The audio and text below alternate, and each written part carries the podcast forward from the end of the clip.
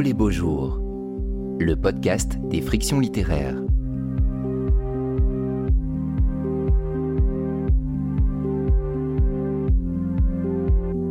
Utopia Avenue. Entretien avec l'écrivain David Mitchell, animé par Yann Nicole, traduit par Valentine Leis et enregistré en public en mai 2022 au Théâtre de la Criée à Marseille, dans le cadre de la sixième édition du festival Oh les beaux jours. Bonjour à tous, bonsoir, merci d'être là. Très heureux de vous retrouver pour cette conversation avec un écrivain que j'aime beaucoup et que je suis très heureux de, recevoir, l'écrivain britannique David Mitchell. Bonsoir et bienvenue à vous, mon cher David. On peut l'applaudir, il nous fait l'amitié et le plaisir d'être avec nous à Marseille. On accueille également Valentine Leis qui sera l'interprète, la, voix française de David pendant cette euh, conversation, une conversation où on va euh, parler de votre euh, dernier roman en date, euh, David, qui s'intitule Utopia Avenue, euh, publié comme les autres en France chez votre éditeur historique des éditions de l'Olivier. Ce livre-là traduit par Nicolas Richard, que vous avez peut-être vu, qui était présent au festival d'ailleurs il y a un jour ou deux. C'est le septième livre publié en France par David Mitchell, donc à l'Olivier. On se souvient bien sûr d'écrits fantômes, de cartographie des nuages, qui avait donné ce, cette adaptation au cinéma qui s'intitule Cloud Atlas. D'autres livres dont on parlera peut-être, puisque euh, l'une des spécificités de l'œuvre de David Mitchell est de à la fois créer des livres euh, souvent de nature différente, mais aussi de créer des liens, des passerelles entre ces différents romans, avec notamment des personnages que l'on peut retrouver d'un livre à l'autre. Et on reviendra peut-être sur ces résonances entre les romans au fil de cette conversation. Mais on va d'abord parler de ce livre, Utopia Avenue. Utopia Avenue, c'est le nom du groupe de rock, de folk rock psychédélique qui a une musique extrêmement singulière, on y reviendra, que David Mitchell met en scène dans ce livre. Alors c'est toute la vie du groupe sur deux ans, 67-68, euh, au début à Londres et puis un petit peu plus largement autour du monde et notamment avec un voyage aux États-Unis, on y reviendra. Naissance et mort d'un groupe, pourrait-on dire, avec toutes les étapes euh, euh, qui sont importantes dans ce trajet, la rencontre, le premier single, le studio, le premier concert. Euh, le succès et les premières emmerdes, j'aurais envie de dire, puisque souvent les problèmes arrivent avec le succès dans un groupe de rock. Et un livre qui parle de la musique, qui parle des musiciens, et puis qui parle bien sûr de cette époque du swinging London euh, des années 67-68 et qui nous donne à voir peut-être aussi euh, en miroir la réalité de notre contemporain. Voilà pour cette courte introduction. Je vais me tourner tout de suite vers David qui cherche quelque chose dans son sac pour l'instant, mais nous y voilà. Euh, David, peut-être une première question. Euh, comme je le disais à l'instant, ce livre euh, parle de contre-culture, parle de Londres, parle du rapport à la musique, parle du rapport au succès. Et il parle aussi des musiciens, et c'est peut-être par là que j'aimerais entrer avec vous dans ce livre, en vous demandant si vous aviez eu envie d'écrire un livre sur la musique, ou, si vous aviez eu envie d'écrire un livre sur les musiciens. Thank you for that uh, wonderful introduction. Merci pour cette merveilleuse présentation. And thank you to everybody here for being here on this beautiful day in Marseille. Et merci à vous tous d'être venus euh, par cette très belle journée à Marseille. Unfortunately, I think I am, a, uh, um, I am allergic to something in the beautiful air of Marseille because my nose keeps running like a tap. Malheureusement, je crois que je suis allergique. Il y a quelque chose dans cet air magnifique de Marseille qui me rend allergique parce que j'ai le nez qui coule comme un robinet. It's not a very cool look for an author, sorry. C'est pas très chic pour un auteur. However, the question uh, did I want to, to write about music or about musicians? Um, I wanted to write about art and collaborative art. I wanted to write about this strange organism that is called the band. Um, I wanted to try to understand music. Um, what is music? How does it work? Each of the chapters has a slightly different answer to that question. Um, music is a mystery and it's beyond words. Every writer you will ever meet is either openly envious of musicians or secretly envious of musicians. uh, I have given up being secretly envious, so uh, now I am openly envious. Euh, c'est un livre, donc est-ce que c'est sur la musique ou sur les musiciens? Euh, Avant tout, pour moi, c'est un livre sur l'art et sur une forme d'art collaborative. Euh, un groupe de musique, c'est un organisme étrange. Et ce que je voulais essayer, c'était de comprendre la musique, comprendre ce que c'est que la musique, comment elle fonctionne. Et donc, chaque chapitre du livre apporte une réponse différente à cette question. Euh, la musique, c'est un mystère, c'est quelque chose qui dépasse le langage. Et euh, la plupart des gens sont soit euh, ouvertement envieux de- des musiciens, soit le sont de manière secrète. Tout le monde est, un petit peu jaloux des musiciens. Et moi-même, je suis ouvertement jaloux des musiciens. I would like to um, music is probably our first art form. We hear it in our mother's wombs, uh, literally through the walls of uh, her womb, but also um, the drum and bass of the heartbeat and the respiratory system. I think it is like the rhythm section of a band. De la musique, je considère que c'est la première forme artistique à laquelle nous sommes exposés. Euh, Nous entendons la musique à travers la paroi utérine le- quand on est dans le ventre de notre mère. On entend la percussion et la basse qui est le, le souffle de la respiration et, ce rythme primordial qui est celui du corps. And uh, music is maybe the most constant companion art form. Um, it's perhaps the first art form that hugs us when we are going to kindergarten and singing the wheels on the bus go round and round, round and round. You have this song in France? I hope so. Not okay. But yeah, um, there.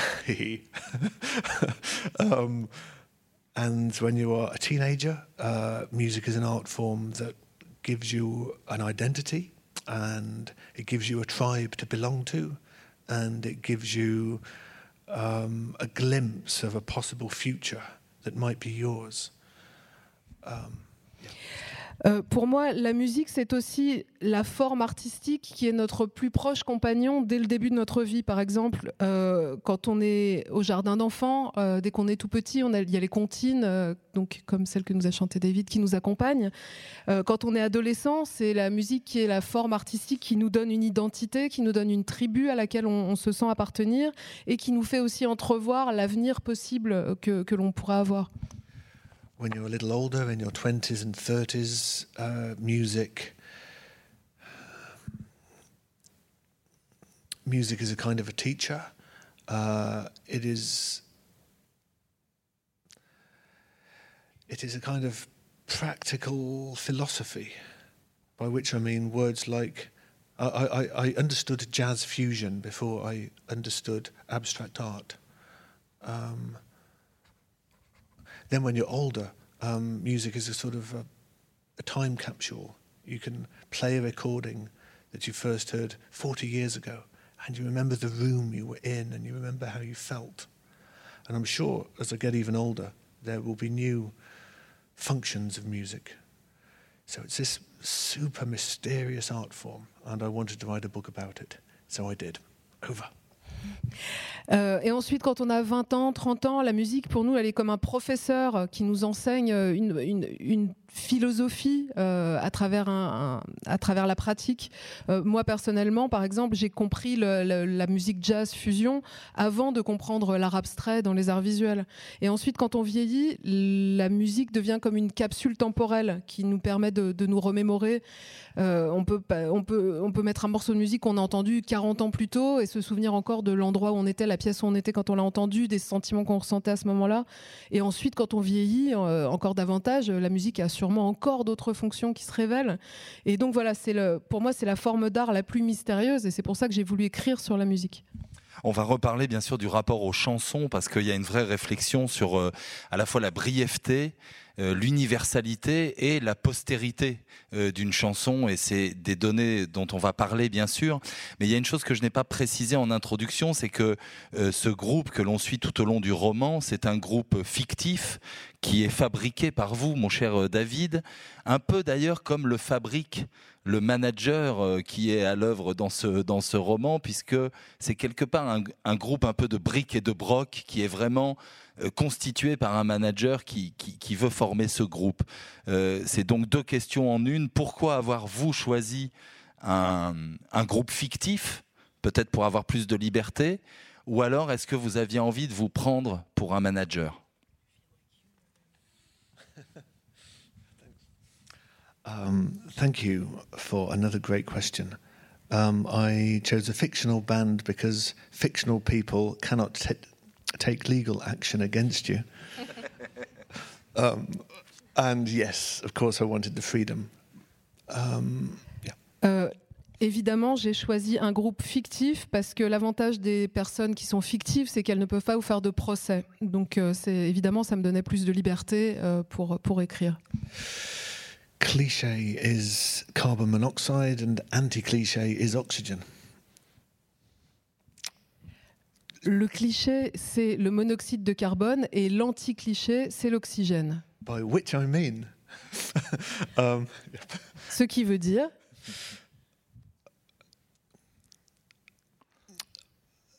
The narrative of the rock band uh, already exists.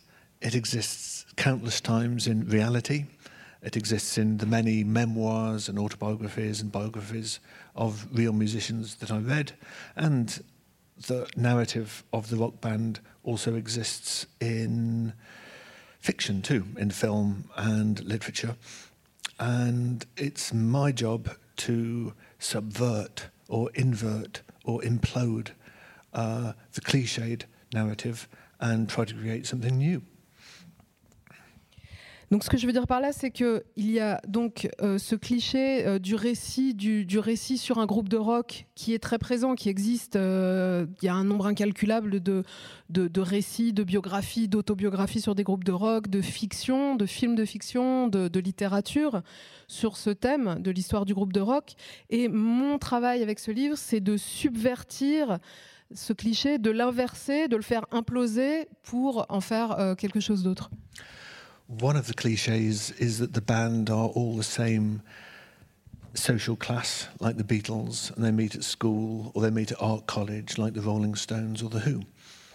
Um, so I decided to have a band that didn't know each other before the beginning of the band. Uh, this meant they had to be curated uh, by the manager. Um, this doesn't happen in reality very often. So it was attractive to me. Also, um, the cliche is that the manager uh, is a demon who steals all their money, or a vampire who steals all their money and treats the band very badly. So I tried to subvert this cliche by having uh, the manager as a basically honest human being who sees his artwork as the band itself.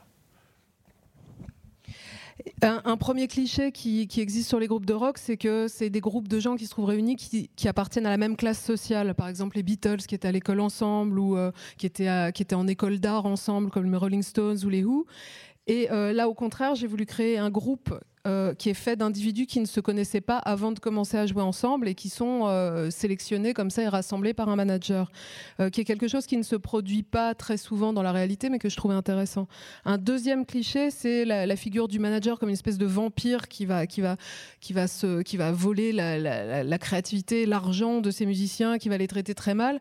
Et ici, j'ai choisi de faire un manager qui est un, un être humain tout à fait honnête et pour qui sa forme d'expression artistique c'est de créer ce groupe Final part. Um, do I think of myself as the manager? Um, uh, I hadn't until Jan asked me the question, and it's pretty cool. Uh, um, whenever a creator creates a creator, uh, the metaphor is their whether you like it or not, the metaphor that the created creator is a metaphor. Good luck. This is an impossible sentence. Uh, let me start again. Let me start again. Um, so, Prospero isn't really Shakespeare because Prospero is a wizard in The Tempest, and Shakespeare wrote The Tempest. However, um, you cannot avoid the metaphor that Prospero uh, is metaphorically Shakespeare. Uh, and in the same way, I won't avoid the metaphor that I am metaphorically uh, my manager. Good. Merci, thank you. Alors la question de savoir si moi-même je suis le manager, en fait, je m'étais jamais posé la question. Je trouve ça assez, euh, séduisant comme idée. Euh, L'idée, c'est que quand un créateur crée un créateur, un personnage de créateur, il y a toujours une métaphore qui, est évidente, euh, mais pour autant, par exemple, quand Shakespeare, dans La Tempête, crée le personnage de Prospero, qui est un sorcier, on peut dire que, Prospero est une métaphore de Shakespeare. On ne peut pas tellement échapper à cette métaphore. Euh, je ne pense pas que c'est exactement le cas, mais en tout cas, on, ne peut pas y échapper et euh, la métaphore sera toujours là. Euh, si le groupe est fictif, les lieux, l'époque et un certain nombre d'autres personnages sont des personnages réels. Je pense notamment à certains points qui sont finalement presque des points de l'histoire du rock. Il y a un moment donné où le groupe Utopia entend pour la première fois la sortie de Sgt Pepper. Il y a d'autres rencontres, notamment lorsqu'ils sont aux États-Unis avec Janis Joplin, d'autres. Est-ce que vous aviez envie, même à partir de ce groupe fictif, de poser comme ça des jalons euh, de l'histoire du rock? Je parle de Sgt Pepper, mais il y en a beaucoup d'autres. Est-ce que vous aviez aussi envie, avec ces personnages fictifs, de revisiter quand même des grandes dates de l'histoire du rock?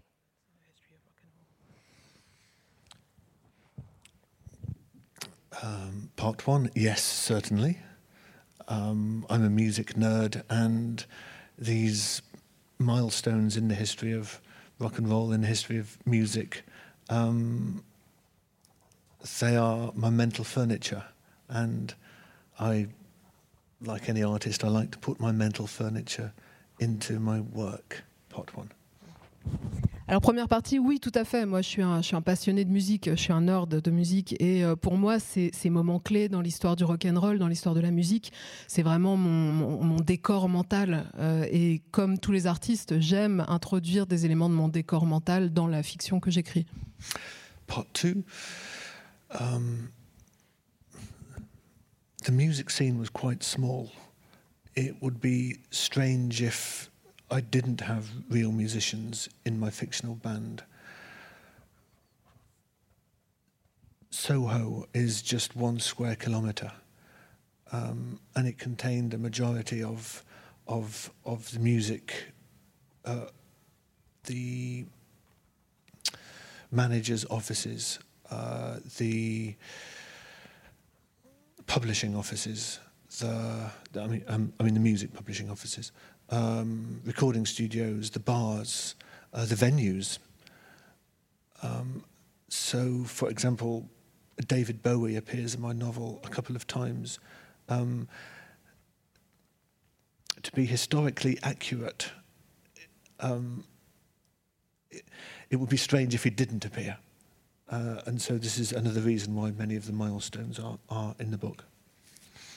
Et une autre raison, c'est que la, scène, le monde musical à l'époque était tout petit. Et donc ça aurait été bizarre si on n'avait pas croisé des vrais personnages, de vrais euh, musiciens dans, le, dans la fiction. Soho, euh, où se passe l'histoire, c'est un quartier qui fait un kilomètre carré, dans lequel on trouvait tout, tout, le monde de la musique. Il y avait les, bureaux euh, des managers, il y avait les bureaux des maisons de disques, les studios, d'enregistrement, les bars, les salles de concert. Et donc, par exemple, David Bowie apparaît quelquefois dans l'histoire.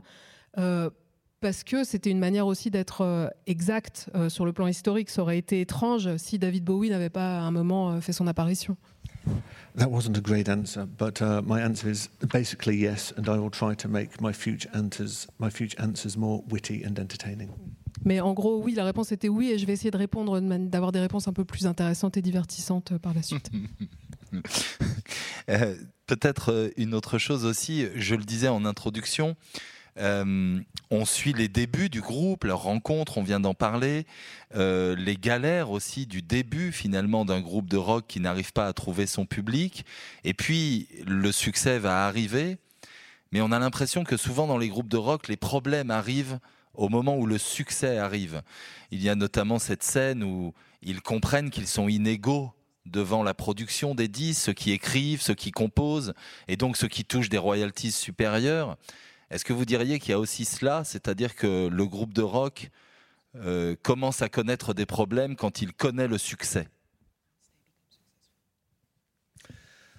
It's hard to think of uh, a rock band who do not have this problem. Um, I guess only those bands who agree to share everything, irrespective of how much they work on a particular song. Only bands who say, if you are in the room, you are a co writer. Only those bands really last, I think. Je pense que c'est dur de penser à des groupes de rock qui n'ont pas eu ce problème-là, euh, sauf les groupes qui ont décidé de, partage, de tout partager, quelle que soit la contribution de chacun à la, à la création d'une chanson. Les groupes qui disaient, euh, bon, dès le moment où tu es dans la pièce, au moment où on a fait la chanson, alors tu es un, un des co-auteurs de la chanson et tu touches des royalties à ce titre. Or a band which basically becomes the the artistic vehicle for one alpha male, and it usually is male, an alpha male member, and everybody else becomes a sort of subcontractor. Uh, I guess like the Kinks. Uh, that would be an example of that model. Et ou alors, à l'inverse, ceux qui ont survécu aussi, c'est les, groupes dans lesquels tous les musiciens étaient finalement complètement subordonnés à un espèce de mal dominant qui prenait le contrôle de tout et pour qui les autres étaient des, sous, des, sous, des fournisseurs, des sous-fifres, comme les Kinks par exemple. Uh, business um, is a machine for achieving what one person on his or her own cannot achieve. Uh, and a band is also a kind of a business. Um, collaborative artworks are interesting uh, because one of the ingredients of the art it becomes human psychology and the dynamics of interpersonal relationships. This actually becomes a part of the artwork. It's very different to making an artwork on your own, like if you're a novelist. It's much more like being um, a filmmaker, where you need 50, 100, 150 people to help you make it. Oh, that got long. Sorry, Valentina. Euh, et finalement, une entreprise, c'est une machine qui est construite pour permettre d'atteindre de, des objectifs qu'une personne ne parviendrait pas à atteindre toute seule. Et un, un groupe de rock, c'est la même chose, c'est comme une entreprise. Et euh, je trouve les, les œuvres d'art qui sont collaboratives euh, m'intéressent beaucoup. Euh, elles sont construites à partir d'un ingrédient qui est à la fois la psychologie de l'individu et les dynamiques de rapport interpersonnel entre ces différents individus. Et en cela, c'est très différent du, travail solitaire qu'est l'écriture d'un roman. par exemple, quand on fait un film, c'est une, une œuvre d'art qu'on produit pour laquelle on a besoin d'avoir 50 personnes, 100, 150 personnes pour travailler ensemble. Every band, even if it only has two members, is actually it's more like an orchestra than a solo uh, uh, than a solo artist with one more. Euh, n'importe quel groupe, même s'il y a seulement deux membres, c'est beaucoup plus proche de ce qu'est un orchestre que, que l'est n'importe quel musicien qui joue tout seul, même s'il n'y a qu'une seule personne qui, de différence. But when it works, the results, as we know, are transcendental. Mais quand ça fonctionne, comme on le sait tous, les résultats sont transcendants. Oui, parce qu'il y a aussi une chose qu'il faut dire, on va reparler peut-être de chacun des membres du groupe, c'est que vous décrivez aussi euh, le plaisir, peut-être la jouissance qui peut exister à jouer ensemble, à, avoir cette création collective, et puis en même temps à avoir l'adrénaline du, concert, de la foule. Euh, je ne sais plus lequel des musiciens dit que la drogue la plus pure, euh, ce sont les applaudissements, et pourtant ils s'y connaissent en drogue à cette période-là.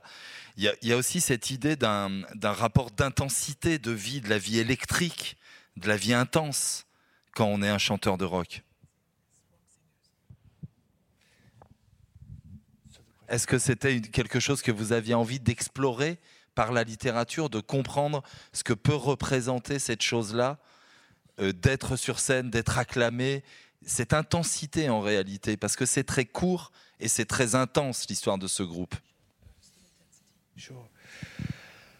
Um, what Jan is referring to is um, is a short section um, later on in the book. My novel is impossible. I'm trying to describe music in words, and that's an oxymoron. You can't do it. If you think of your, uh, if if you think of the song, since we all know it, "Hey Jude" by the Beatles, and then think of a ten-page description written in words about "Hey Jude" by the Beatles, then of course the description would be unreadable compared to just the joy and the the um, the beauty of the song. Uh, my novel is, is, kind of like the 10 pages. Um, I, I, had to work out how to describe music in words. So that's part one. Uh, C'est une tâche impossible de décrire la musique en utilisant des mots. C'est quelque chose qu'on ne peut pas faire, qui est impossible. Si on vous demande par exemple de prendre la chanson des Beatles, Hey Jude, et d'écrire 10 pages pour décrire avec des mots ce que c'est cette chanson, la description serait complètement illisible et ça n'aurait rien à voir avec la, joie, la beauté euh, que, transporte cette chanson. Et euh, mon roman, c'est un peu ça, c'est un peu cet exercice de 10 pages en essayant de, qui, qui essayerait de décrire un morceau de musique. I quite like trying to write impossible books. Um, because why bother writing a possible book? it's already been done many, many times by people who are better at it than me. I prefer to try to write impossible books. Um, and I think there's a relationship between, um, there's a direct relationship, an inverse relationship between uh, ingenuity and audacity and originality in art and the deviousness of the straitjacket you're trying to get out of. So, art is escapism, not from reality, well, although that's true, I guess, but art is also escapism from the, um, from the straitjacket of the idea of the thing you're trying to write or make. I'll let you do that. Moi, j'aime écrire des livres qui sont impossibles. Je trouve que c'est pas la peine de se fatiguer à écrire un livre si c'est un livre qui est possible. Euh, il y a déjà eu beaucoup de livres possibles qui ont été écrits par tout un tas de gens qui ont fait ça mieux que moi, donc je préfère me fixer une tâche qui est impossible. Et pour moi, euh, il y a une tension entre euh, toute l'ingéniosité, l'audacité, l'originalité qu'on peut mettre en œuvre et les, contraintes de, l'espèce de de, de, de, de, carcans euh, qui, nous empêchent de d'écrire. Donc pour moi, l'art, en fait, c'est essayer de s'échapper du carcan de l'idée de départ. Language is rubbish at describing um, music. It, uh, music is made of sound waves and rhythm, and language, written language, is made of squiggles of ink on a page or pixels on a screen. However, language, literature, novels, they are great at describing the heart, the human heart. They're great at describing feelings. So, in the scene that Jan was referring to, I tried to write about music, not by describing the music, but describing what it does to the person playing the music. Le, langage est, tout à fait incapable de décrire la musique. La musique, ce sont des ondes sonores, ce sont des rythmes, alors que le langage, ce sont des gribouillages sur une feuille de papier ou bien des pixels sur un écran. Mais par contre, la littérature, le roman, euh, ce qu'ils savent faire très bien, et le langage, c'est d'écrire les sentiments humains, les, sentiments et le, cœur humain. Et euh, donc, ce que j'ai voulu faire, c'est écrire sur la musique, non pas en écrivant sur la musique elle-même, mais en écrivant sur ce qu'elle fait aux gens, sur ce qu'elle leur fait ressentir. Peut-être euh, aborder encore une, autre chose qui me semble très intéressante. Bien sûr, c'est la forme. On n'a pas parlé encore de cela. Le livre est composé de parties qui sont des, albums, les chapitres étant des, chansons. Alors, bien sûr qu'il y a là un lien euh, au sujet et, finalement la forme correspond au sujet, mais elle permet aussi, me semble-t-il, quelque chose de plus important, c'est que chacune des chansons, donc chacun des chapitres, est consacré à un des membres du groupe, chacun à son tour, et que cela vous donne la possibilité justement de sortir du collectif pour dessiner l'histoire euh, individuelle de chaque membre du groupe. Est-ce que euh, vous pouvez peut-être aussi nous parler de cette volonté de, de, fouiller en profondeur le parcours de chacun? Avant qu'il soit en, en commun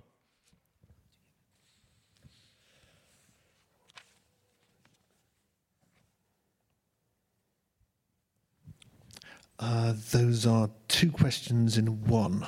so I'll answer the first one first.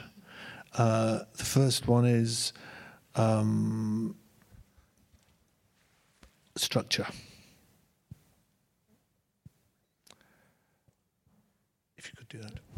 Alors, ce sont deux questions en une. Donc, je vais commencer par la première question qui porte sur la structure du livre. Um, the thing I make, those, uh, uh, that novel on the floor there, it's made of five things. It's made of characters, plot, ideas, language, and structure.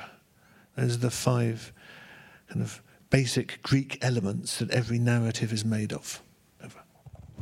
Cette, cette chose-là que j'ai fabriquée, ce livre que vous voyez par terre, elle est faite de cinq éléments euh, qui, la, composent. Donc il y a les personnages, il y a l'intrigue, il y a les idées, il y a le langage et il y a la structure. Ça, c'est les cinq éléments qui composent le livre. So, in my impossible quest to write a novel about music, I tried to attune each of the elements of, of the novel to music. So, the characters are musicians, uh, the plot is the story of a band, uh, the language has musical sections because, of course, there is a musicality in language. The ideas are about music. And then they had this idea oh, I can make the structure about music too by pretending the book is three LPs that the band make. Pretty meta, huh? Et donc, euh, dans ma poursuite de cet objectif impossible qui était d'écrire un livre sur la musique, j'ai essayé de régler tous ces cinq éléments euh, de manière à ce que chacun d'entre eux soit adapté à la musique. Donc, euh, les personnages sont des musiciens, l'intrigue, c'est l'itinéraire, le parcours d'un groupe de rock. Euh, la langue, elle, a une musicalité euh, sur laquelle je me suis penchée.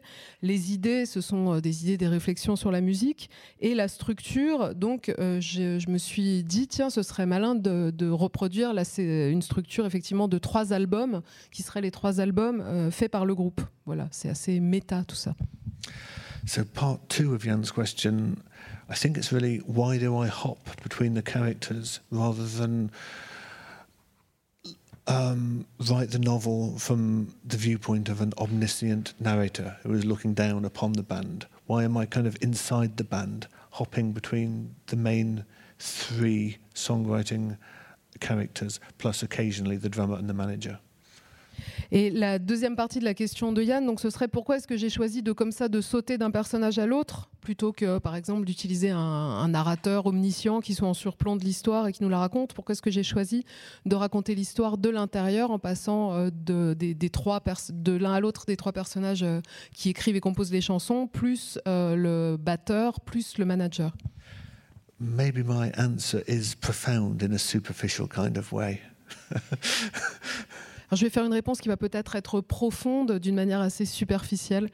It's because um, an artist's methodology derives from not really what they can do, but what they can't do. C'est que la méthode d'un artiste, elle dérive non pas de ce qu'il peut faire, mais de ce qu'il ne peut pas faire. So in this case, I can't really do an omniscient narrator. I'm no good at it. I can't, um, I can't look down on the world of my characters like God and decide what happens because I don't have a reality filter. I don't know what to leave out. Et euh, donc, dans mon cas, moi, je ne sais pas faire les narrateurs omniscients et omniscients. Je ne, sais pas faire euh, cette perspective comme ça qui regarde d'en haut, comme si on était Dieu et comme si je décidais ce qui allait se passer, euh, ce qui allait arriver au personnage.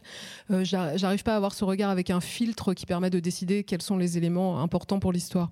But I can overcome this problem if I if I either inhabit the characters and write first person narratives because then I know who they are and how they think and what they're going to do and what they'll say and how they'll say it. Once I'm inside a character's head, I can begin to well, well that's the key. I, I have to get inside the character's head to create a narrative, or I write a sort of third person narrative, but very, very close to a first person narrative, uh, like the rat on the head of the chef in Ratatouille. Et donc, euh, pour, euh, pour dépasser cette, euh, ce- ce- cette limite que j'ai, mon choix, c'est d'habiter les personnages. Donc ça, je peux le faire soit en, racontant, en faisant un récit à la première personne. Donc je serai à l'intérieur de la tête d'un personnage et je saurais vous dire qui il est, comment il pense, ce qu'il fait, ce qu'il dit, la manière dont il le dit, ainsi de suite. Donc je suis à l'intérieur de sa tête et c'est ça qui est essentiel pour moi. Ou alors, je peux faire un, choisir de faire un récit à la troisième personne, mais qui reste très proche de l'intériorité du personnage très proche d'une première personne, un peu comme le rat qui est sur la tête du cuisinier dans Ratatouille. So this is why I write the book from um, these alternating viewpoints. Also, um, it's the songwriters. So I'm in, I'm inhabiting the heads of the creators of the songwriters. There's a character called Elf. There's a character called Dean, and a character called Jasper, and it goes. Um, ah, sorry, it's Dean Elf Jasper. Dean Elf Jasper. Dean Elf Jasper. Uh, this is with a couple of offbeats. This is the structure of the book, and it makes a kind of waltz-like rhythm. Um, and you can see how the characters develop and interact. It was, there was just a, a tasty rightness about that structure. And once I had the idea, I never changed my mind.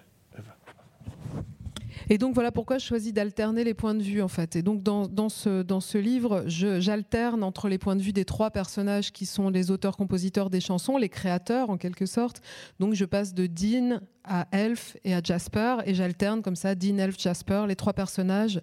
Et c'est ça qui donne, à quelques écarts près, qui donne la structure du livre. Et ça permet aussi, cette répétition, de créer un rythme à mesure qu'on voit les personnages qui se développent, qui interagissent. Et donc dès, le départ, j'ai eu cette idée-là et ça m'a paru, euh, paru la meilleure idée. Euh, peut-être pour parler un peu plus profondément de Jasper, qui est peut-être un des personnages les plus intrigants euh, du livre, on revient sur son enfance et sur ce fameux toc-toc qu'il entend euh, dans sa tête, dans son intériorité, depuis cette partie de cricket aux alentours de 15-16 ans.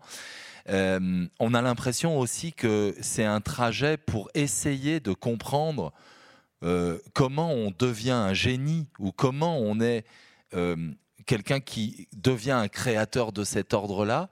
Est-ce que vous avez l'impression, avec ce personnage de fiction, d'avoir un peu mieux compris cette question-là?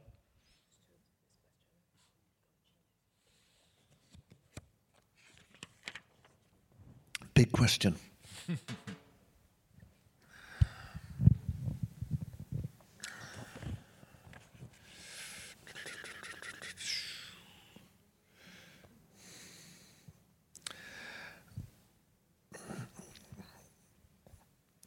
think we are probably three or four uh, neurological Einsteins away from understanding what the mind is. And until we understand what the mind is, I don't think we'll really understand what this strange, slippery word creativity is. Je pense qu'il faudrait euh, au moins trois ou quatre Einstein de la neurologie encore avant qu'on comprenne exactement ce qu'est l'esprit, euh, ce qu'est, comment fonctionne la pensée, et encore plus euh, avant qu'on, a fortiori, euh, avant qu'on comprenne ce qu'est cette notion très très glissante, très fuyante de la créativité. So maybe I'm, to answer this question, I'm perhaps like an 18th century surgeon attempting to describe the workings of the brain. Uh, I'm at a big disadvantage, but we all are, so that's okay. Et donc moi, euh, je me considère un peu comme un chirurgien du XVIIIe siècle, très arriéré, qui essaye péniblement de comprendre, de décrire ce qui se passe dans un cerveau. Donc je m'y prends très mal, mais moi, on, a- on est tous dans la même, euh, dans la même situation. But I think there are a number of paths up Mount Genius, not just one. There's quite a few routes and ways to get up there. Mais je pense que le, le mont du, la montagne du génie peut, se- peut, peut être. euh, peut- et il y a différents chemins qui mènent au sommet du mont génie et que voilà, il y a différents chemins possibles qui peuvent être empruntés pour y arriver. Uh, one face we might call the pathological face. Essentially, essentially you're ill, or you have some kind of mental condition. Uh, if it's if it gets much stronger, then you won't be able to be an artist. You're going to have a very hard time just living. Uh, if it was much weaker, you wouldn't notice it. But if it's in this sort of Goldilocks middle, state, then this can be a means of ascending what we might call Mount Genius. Et donc cette montagne du génie, inversant de cette montagne, ça pourrait être la maladie. Pensez que les génies sont des gens qui sont malades et que la, créativité, c'est juste une maladie mentale. Et euh, donc si cette maladie mentale est trop forte, on n'arrivera tout simplement pas à créer, à être artiste parce qu'on aura trop de difficultés à vivre. Si la maladie est trop faible, on n'aura même pas l'occasion de s'apercevoir qu'on est un génie. Mais donc il s'agit de cette espèce de, de, voie du milieu, un peu comme Boucle d'or et les trois ours, la, soupe qui n'est ni trop chaude ni trop froide, et qui sera peut-être la voie qui vous permettra de monter au sommet de, de la montagne du génie. If you've read one of my previous books called The Thousand Autumns of Jacob de Zoet, then you will know that Jasper is haunted by a sentient curse in his family tree. But if you haven't read it, then Jasper is moderately schizophrenic. Donc, si vous avez lu un de mes livres précédents qui s'appelle Les mille automnes de Jacob de Zoet, euh, vous saurez que ce personnage, donc qui, s'appelle Jasper de Zoet, qui est un descendant de Jacob, est hanté par une malédiction en fait qui pèse sur la famille depuis des générations. Et si vous n'avez pas lu euh, ce livre, vous penserez simplement que Jasper est un peu schizophrène. And Jasper's schizophrenia um, gives him images and experiences that he can turn into songs. And I would just like to say that I'm not romanticizing schizophrenia. It's a really tough disease, and anyone who has it and survives is very brave. So I'm not romanticizing it. However, it exists, and um, I have a good friend who's uh, an artist, and he lives with schizophrenia. So I learned from him um, that while it, it's um, it's it's a very tough thing to live with, in some cases, for my friend at least, it can also be a kind of artistic ally. Et euh, dans le cas donc de Jasper, sa schizophrénie se manifeste sous la forme d'images, d'expériences qu'il voit et qu'il transforme en chansons. Alors moi, je n'essaye pas du tout, j'ai pas du tout une vision romantique de la schizophrénie. C'est une maladie qui est très euh, dure et les gens qui vivent avec euh, sont des gens sont très courageux et c'est une, une lutte très dure. Mais en tout cas, c'est un phénomène qui existe. Et euh, j'ai un très bon ami qui est artiste qui, qui vit avec cette maladie et donc j'ai beaucoup appris de lui. Et, j'ai appris que c'est à la fois quelque chose qui rend sa vie très difficile, mais qui, dans certains cas aussi, est une source de créativité, de création. Schizophrenia, as many of us will know, it's not the condition that Norman Bates has in Psycho. It's a not multiple personality disorder. It is the superimposition of an imagined reality over the common shared reality. La, schizophrénie, euh, enfin, je dois préciser qu'il ne s'agit pas de la maladie dont souffre Norman Bates dans Psycho, par exemple, dans Psychose, pardon. Euh, ce n'est pas non plus la même chose que les, les- les- les troubles de la personnalité multiple. C'est plutôt une maladie qui fait qu'une réalité alternative se superpose à la réalité vécue. And we all do that. Um, professional novelists might do it more, screenwriters might do it more, but even when we remember, we are recreating uh, an imagined reality. Um, when we're thinking what's going to happen next year, we are also, all of us, um,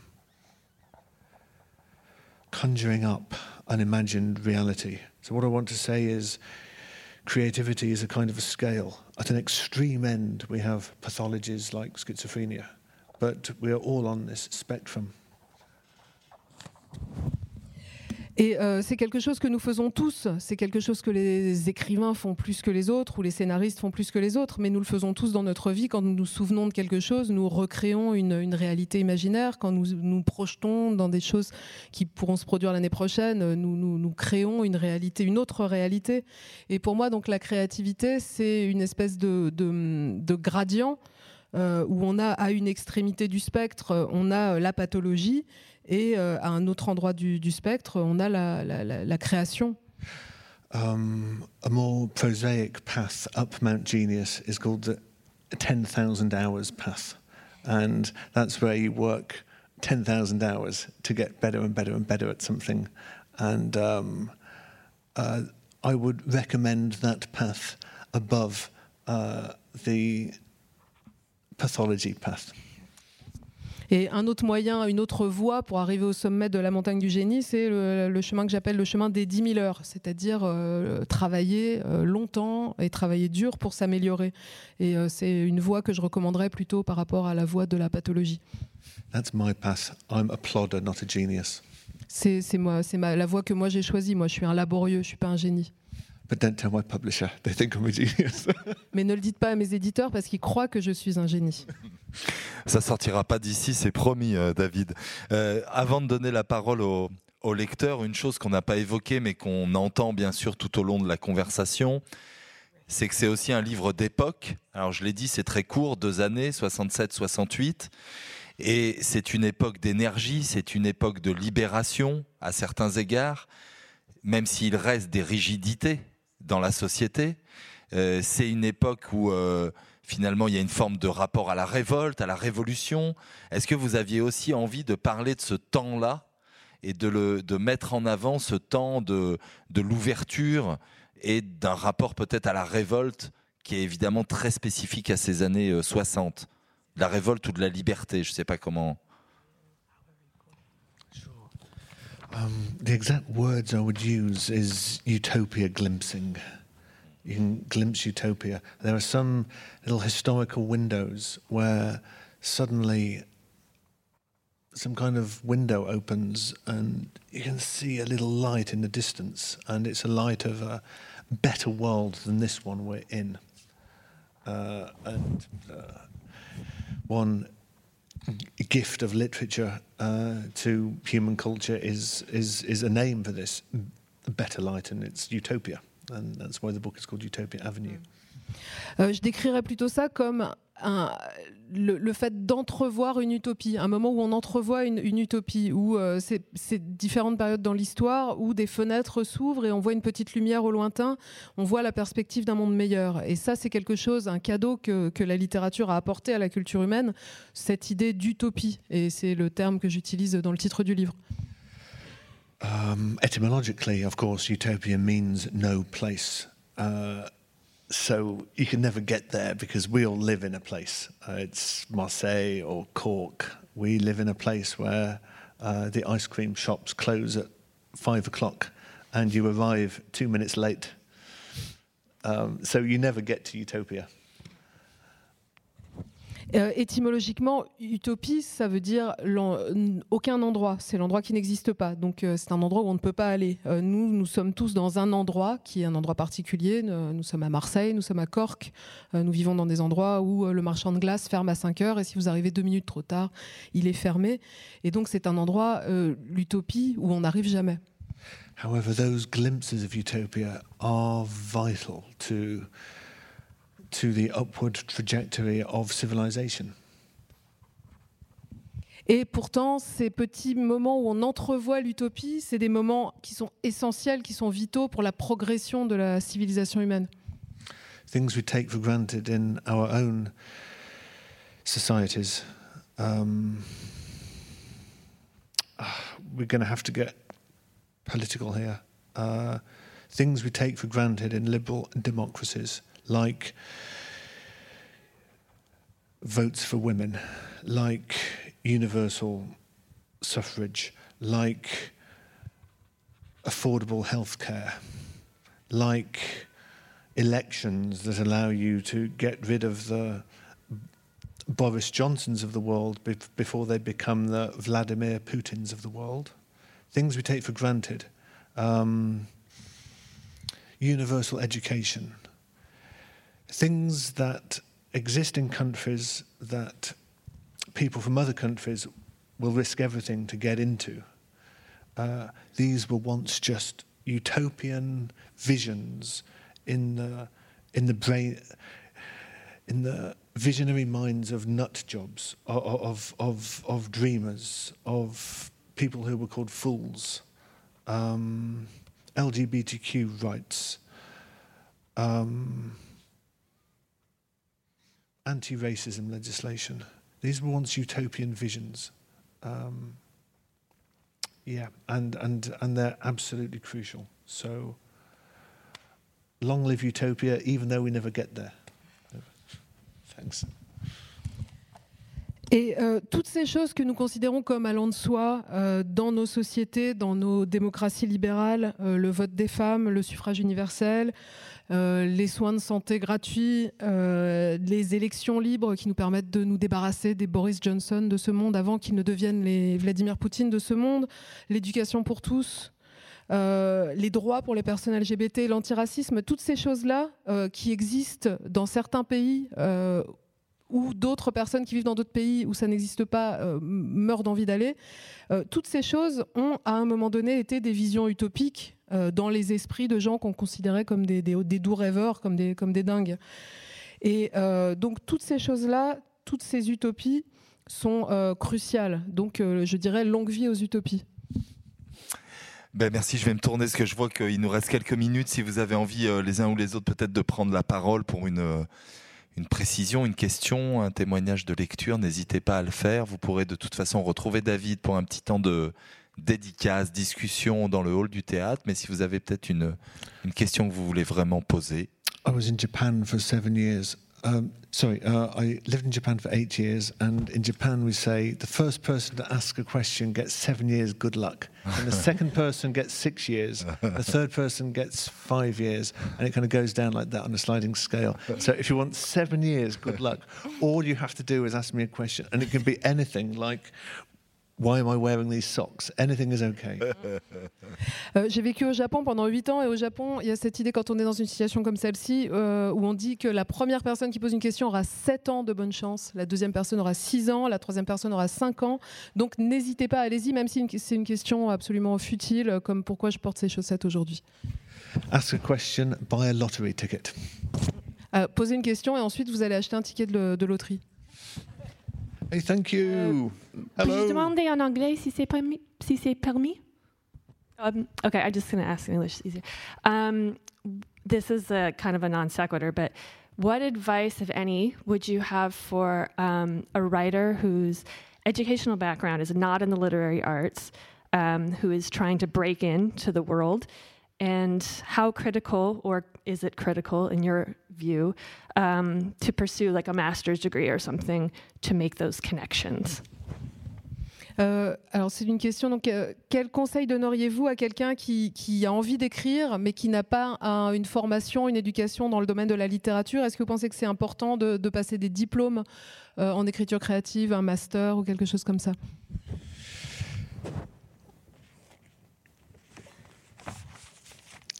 There's a diplomatic answer and a not diplomatic answer. I will do the um, okay, non-diplomatic.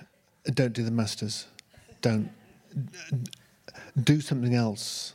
Uh, work in this annoying job that's not letting you write. Um, this will all be compost in the compost heap that you will take nutrients from as you work and learn how to write. Euh, je vais vous donner la réponse qui n'est pas très diplomatique, euh, mais euh, je, dirais ne faites pas de, master d'écriture, faites quelque, faites autre chose, continuez à travailler dans un travail un peu ennuyeux pendant que vous écrivez. ce travail vous fournira comme un tas de compost dans lequel vous pourrez puiser des, nutriments, et donc continuez à travailler pendant que vous apprenez à écrire. I'm going to give you an order because I know you're talking about yourself. My order is 30 minutes of internet a day. Okay, 30, so you can do email, then 30 minutes, and that's it. And social media, just 30 minutes. Uh, because the genius, the, the, the Einsteins of our age are not working in relativity theory. They're not working in the sciences or the arts. The Einsteins of our age are being paid lots of money to keep you on your phone. And uh, Wikipedia is okay. Yeah, uh, yeah. Um, uh, that gains an exemption. The point is, uh, the internet's the enemy, except for research, and um, spend just put all of that time into writing your own things, and it's okay if they're rubbish. You should see my first manuscripts; they're rubbish, but you can improve on rubbish. You can find the bits that aren't rubbish and amplify them and build them up. You can't improve nothing. Uh, you can't make great stuff out of nothing. You can make rubbish out of nothing. You can make something out of rubbish, and then you can make great stuff out of something. But just get going. Just just write something, and it's okay if it's rubbish. Uh, I give you permission to write rubbish because I uh, because every everyone's. You know, Margaret Atwood's first drafts probably aren't that great, but that's okay. You can. Your first draft is the scaffolding. So people get discouraged because they sit down and they write stuff and it's no good. Of course, it's no good. You're starting out, and even when you're not starting out, it's still no good. But um, but yeah. Um, just the important thing is to do it. Um, I'll just let um, peut-être Valentin do that, and then find me afterwards. Uh, it's uh, uh, uh, I will not have a signing queue of 600 people to get through this evening, so you track me down afterwards, okay? Euh, et donc ensuite, je vais vous donner un ordre, puisque j'imagine que cette question concerne vous. Euh, c'est euh, ne, faites, ne pas passez pas plus de 30 minutes par jour sur Internet et sur les réseaux sociaux. Parce que je pense que tous les Einstein, tous les génies de, de, notre époque, ils sont pas en train d'écrire la théorie de la relativité ou de créer des arts ou de faire de la recherche scientifique. Ils sont payés pour inventer des moyens de vous conserver euh, dans votre, de vous garder sur votre téléphone. Donc euh, Internet, c'est l'ennemi. Vraiment, euh, passez votre temps utilisez votre temps pour faire des recherches et pour écrire vos propres, vos propres textes. Et la deuxième chose, c'est que ça n'a aucune importance si c'est mauvais. Euh, moi, vous auriez vu mes premiers textes, c'était très mauvais aussi. Mais l'important, c'est d'écrire quelque chose pour avoir quelque chose qu'on peut améliorer, qu'on peut développer. Euh, quand on n'a rien, on ne peut pas l'améliorer. Donc il faut partir de quelque chose et écrire absolument. Il faut savoir, euh, je suis sûre que les premiers livres de Margaret Atwood, ils n'étaient pas terribles. le, premier, le premier jet qu'on fait, c'est vraiment juste un échafaudage, un squelette et un point de départ pour s'améliorer. Madame a bien fait de venir parce qu'elle a eu un cours de littérature et sept ans de prospérité. Donc c'est effectivement une, une rencontre très efficace pour, pour elle. Écoutez, on va, on va s'arrêter là, on est pris par le temps. Euh, on n'a évidemment pas euh, évoqué avec David ce qui fait aussi le, le, le, sel de ce livre, c'est-à-dire euh, l'énergie, les histoires individuelles, les histoires intimes, les histoires de vie, de mort, d'amour et, l'humour aussi, parce qu'il y a aussi des scènes qui sont évidemment très drôles. Je pense notamment à cette scène autour de, l'émission de télé, le Melody Maker, me semble-t-il, où il y, a aussi beaucoup de voilà, beaucoup d'humour, beaucoup de dérision. Et c'est évidemment des choses dont on vous a pas parlé puisque vous le découvrirez dans ce livre Utopia Avenue, c'est à l'Olivier, traduction Nicolas Richard. David Mitchell, grand merci à vous et merci encore à toi Valentine pour ton travail toujours impeccable d'interprète. Merci beaucoup. Merci David et bonne soirée à vous.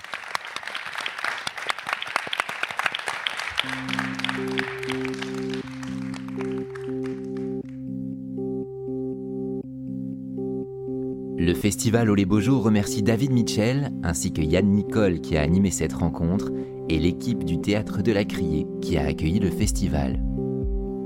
Les références bibliographiques de l'auteur sont disponibles dans le descriptif du podcast. Pour ne manquer aucun épisode des Frictions littéraires, abonnez-vous à ce podcast sur toutes les plateformes habituelles. La septième édition du festival les Beaux Jours aura lieu du 24 au 29 mai 2023 à Marseille.